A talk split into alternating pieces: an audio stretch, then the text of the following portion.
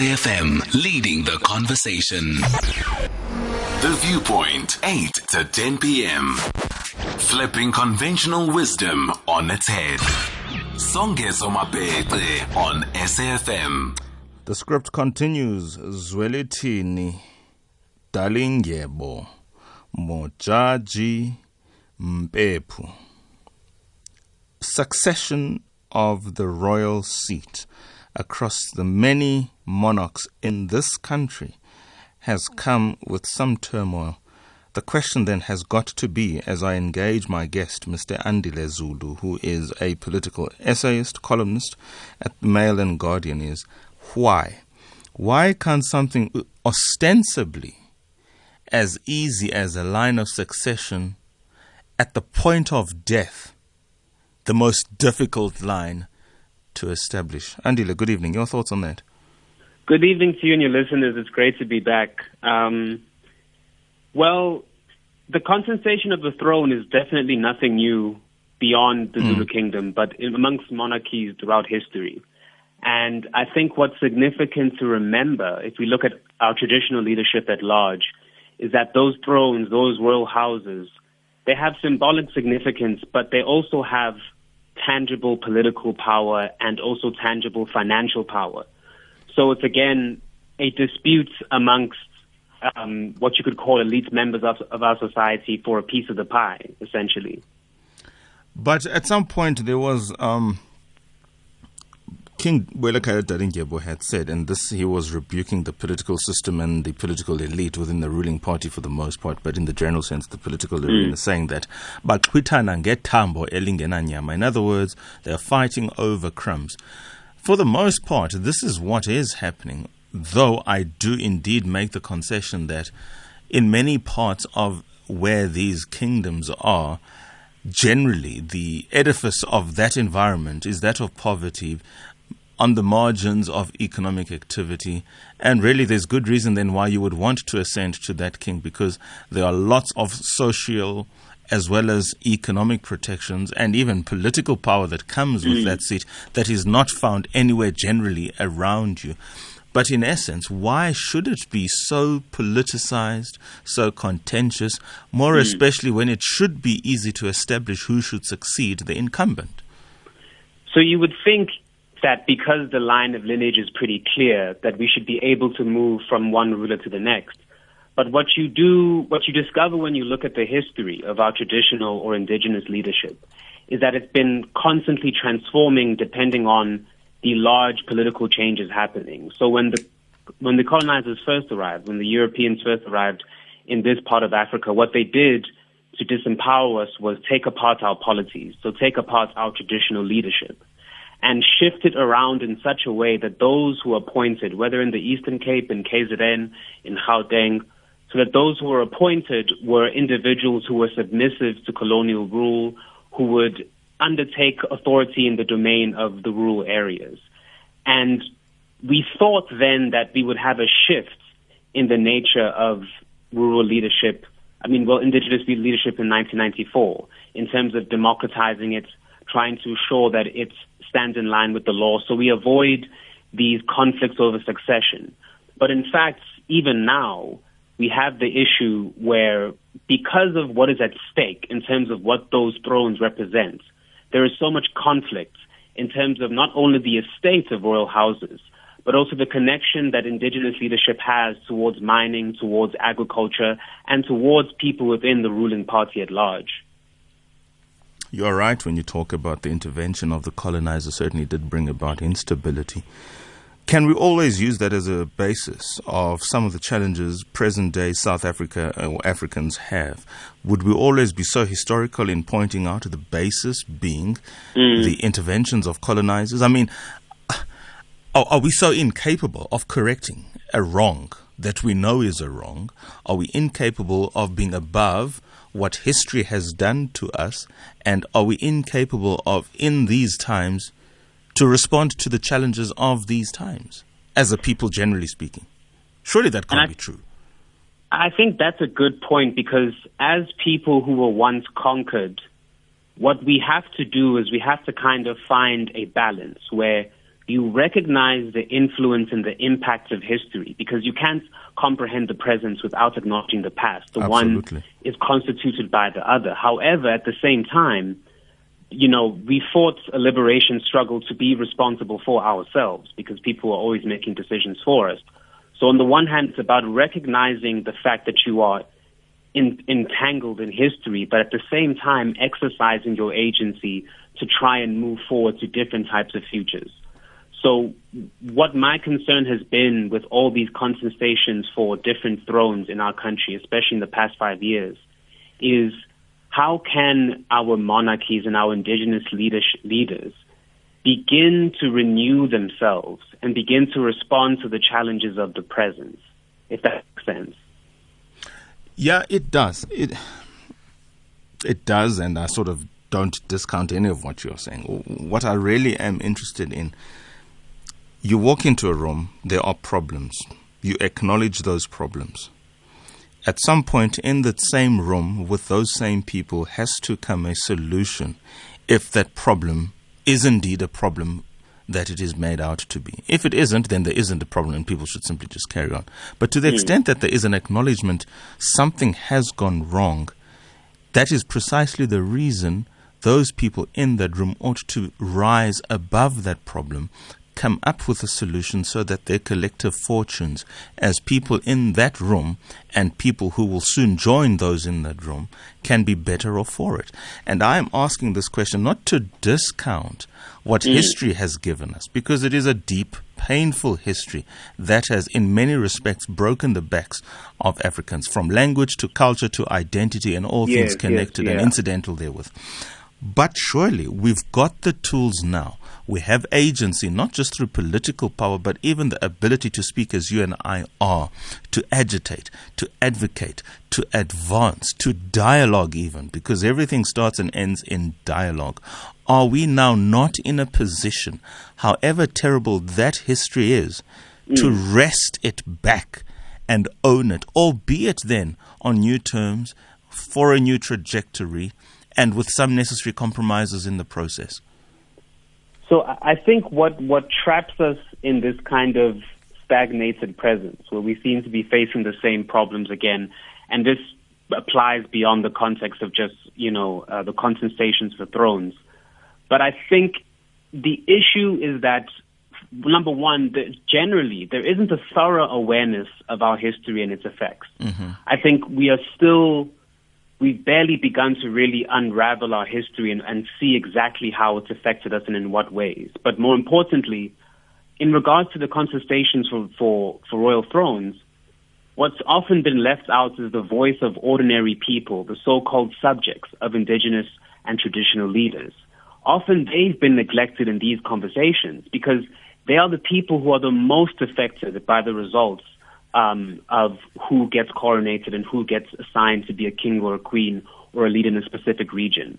I mean, recently, um, the Traditional Leadership and Khoisan Act was passed um, by, I think, two years ago by Parliament. Mm. That affects 18 million people in this country. And through that legislation, traditional leaders in those areas are now able to make decisions about mining rights, about agricultural developments, about businesses, with third parties not consulting the people that they govern, that they rule on behalf of.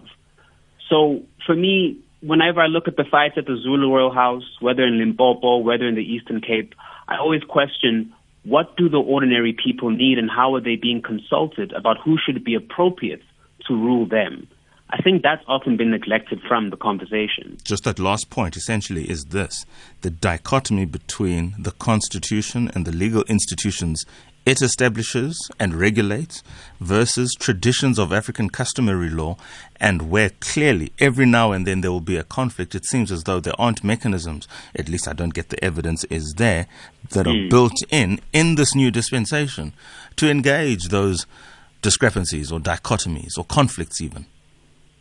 So that's partly another layer of the issue, and we had this recently with what's going on in the Zulu Royal House, is the conflict between the customary law in terms of what has been practiced for many centuries, what is the living traditions of people, mm. and then the new legislation that's been in some ways imposed upon us and in some ways, you know, we've reluctantly accepted it. That's another debate. What needs to happen is we need to figure out a compromise between those two forces because I'm not of the idea that they're mutually exclusive. I think there is a way for people to still embrace their tradition while at the same time upholding certain democratic ideals and values. And I'm not a legal expert, so I don't know how exactly it could happen. But I think there needs to be a conversation about how we're going to progress in the future in terms of ensuring that cultural customs are respected and adhered to, but at the same time ensuring that no one's rights are trampled upon, if that makes sense. Mm-hmm. It's a question of culture and rights. Rights stemming from the Constitution, culture from the lived experience time honored traditions. What are your thoughts at home? Johannesburg, 714 2006. Your voice here is as important. Andile Zulu is a political essayist, columnist at the Mail and Guardian. In his own words, he is not a legal expert. It might not necessarily require you to be a legal expert. And I take his point because there's some intricate questions of law that are invariably to be answered in this kind of conversation. But even the lived experience of you at home as an African in South Africa, knowing exactly what happens from where you are the question then has to be how do we move forward in engaging, among others, the political implications of the contestation of power? What does this do for you? Your ability, even, for instance, to own a piece of land and to use that as an instrument for trade, for your development and development in the context of socio-economic advancements. I've got short of eight minutes left in this conversation after this very short stink. I'm hoping to field even just three calls, just a diversity of thoughts and one or two pointers which may develop the last five minutes of this conversation with Mr. Andy Zulu after this. Here, there, and everywhere. SAFM 106.1 FM in Durban North. Songezo Mapete on SAFM. We're talking the contestation of power in the traditional context in this country. We now have this happening in the Zulu nation. We seemingly have something that is the same in a shocking deviation from over 400 years of being ruled by a queen.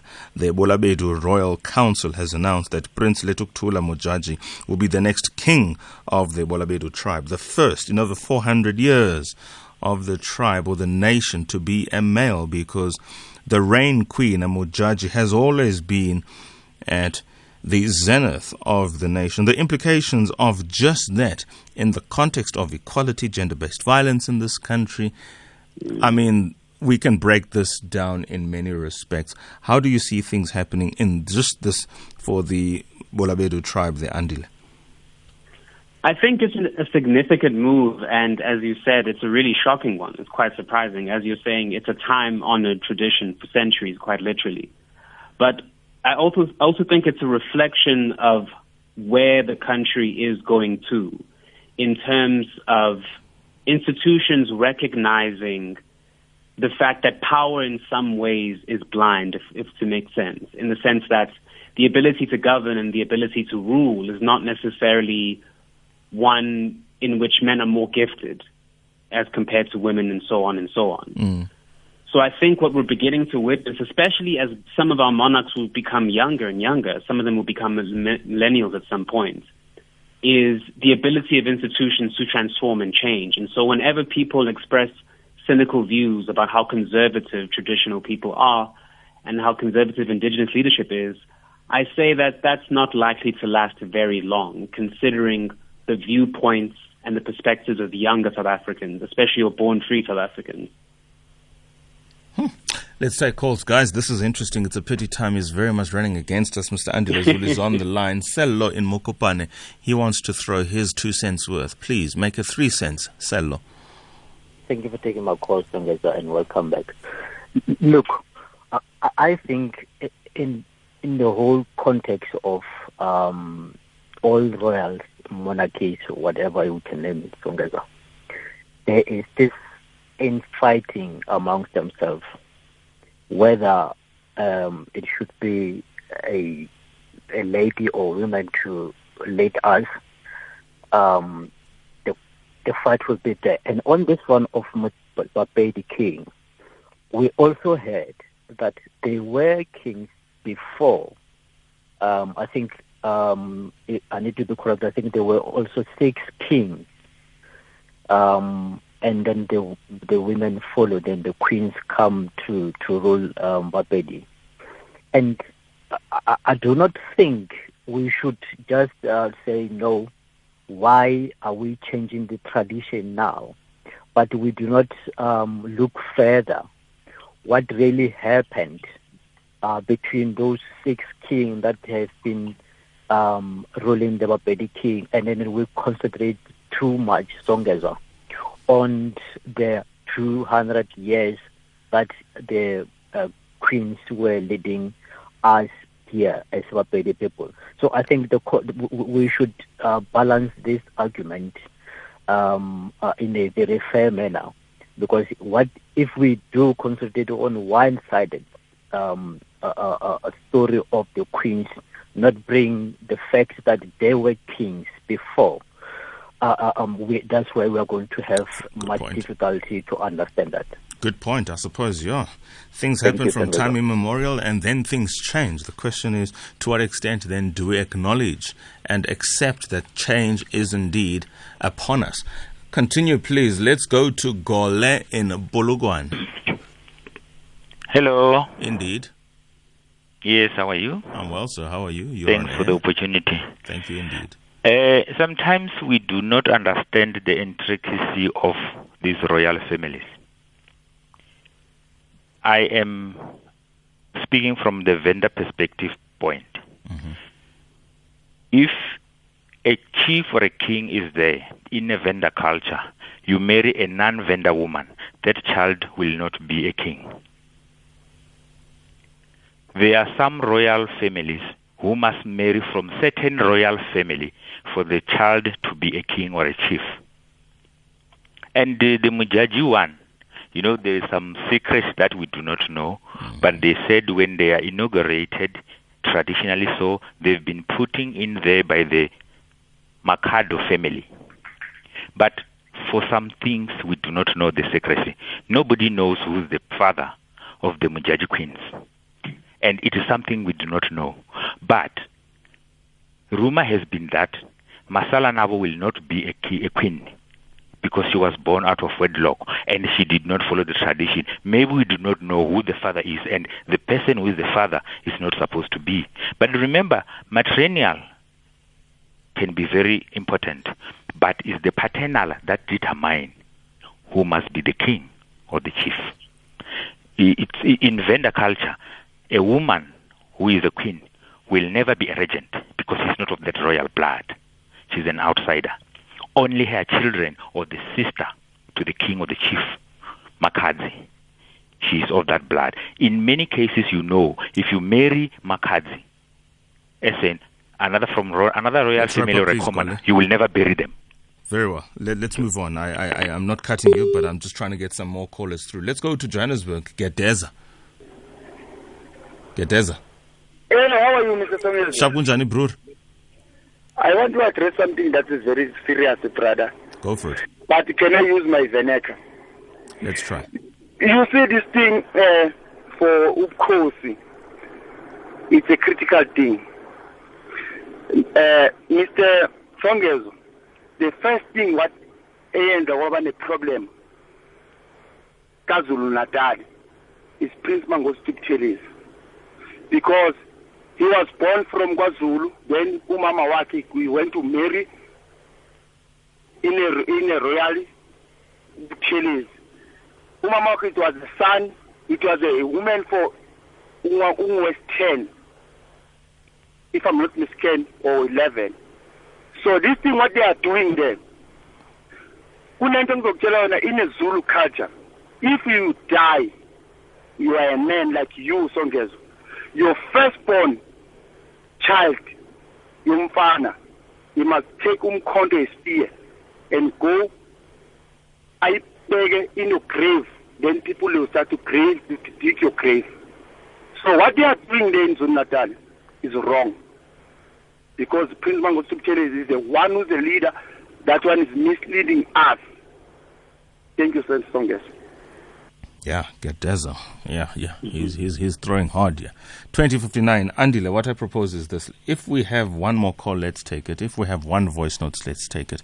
But I don't Yeah. think we have enough time for you to respond to the callers as they have. So, in fact, we probably won't even have time for either call or a voice note. So, can we have your response, please, on the other side of the news, if you will indulge us, even just five minutes of your time, including the news? Oh, but that's not a clearly, problem, what yeah. is true here is possibly it was even, I'm not saying an irresponsible conversation in the first place to have, but it was too broad a topic to have because it is clear, for instance, when you talk about the Venda community, the Venda nation, there are intricacies there that are only unique to them. And it goes through among all the nations of this country, and perhaps to use broad brushstrokes about something as internally South African as is this topic we probably will get ourselves asking more questions than trying to tease more answers out of the conversation. All the same, I do appreciate the fact that this conversation is being held with the hope that it is the start as opposed to its opposite. So, Mr. Andile Zulu, political SAS columnist at the Mail and Guardian, he returns after the break. We're going to news now. Good evening, Greg Host. I haven't mentioned your name in shy of two weeks.